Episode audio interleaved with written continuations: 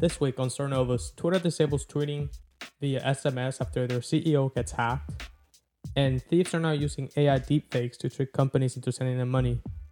Welcome to Cernovus. Before we start, I'd like to apologize. For a while, I haven't been uploading any podcasts. I've had some issues with Anchor. Uh, I finally got them figured out. I just have to re record some podcasts like this one. And um, yeah, I'll be trying to fix that problem and keep uploading uh, podcasts that have been missed. Um, so in this week, uh, Twitter temporarily disabled their ability to text message after hackers hacked the CEO of Twitter.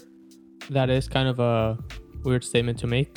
Hackers hacked, but yeah, this their CEO got hacked as they took they gained access into his SMS message. So they were basically able to do whatever they wanted. After this occurred, they took action into um, working into their authentication services since Twitter really relies on them. So hackers don't really get into your account. But um, the whole hack happened through their SMS system, so they had to work around that.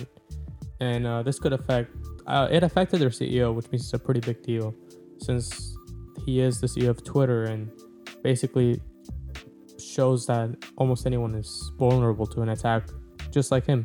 Obviously, it was targeted for being the CEO, and Twitter uh, addressed it.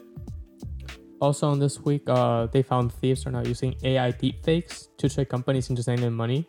Basically, deepfakes are a video that's recorded by a person, and what AI does is it kind of masks their face onto another person, so it makes it look like that person is saying something that they aren't.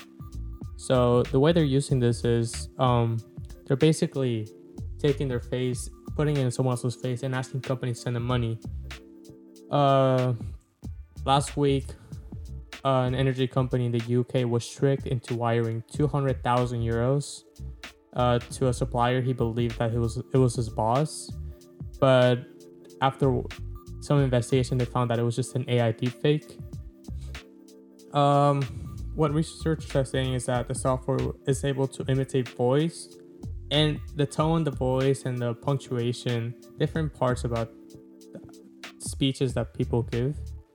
And by being able to replicate that, they're able to um, make it seem like the person is saying something when they're actually not.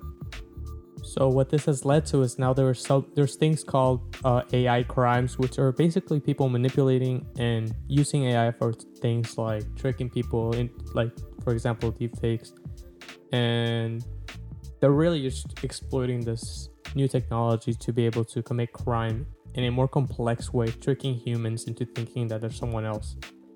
Um, right now, there's nothing that can be done about it. They're just tools that are being used and there are programs being developed by major companies to be able to detect these deepfakes with more AI. So the AI kind of disproves the other AI. It's software that we're working on.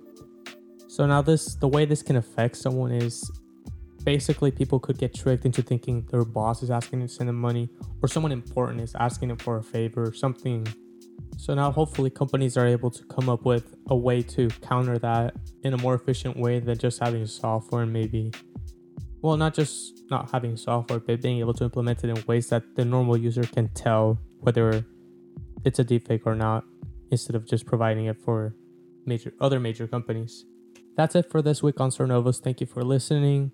Again, I'll try to fix the problems that I have with uploading other podcasts. I should have it resolved. I just have to re-record them and re-upload them.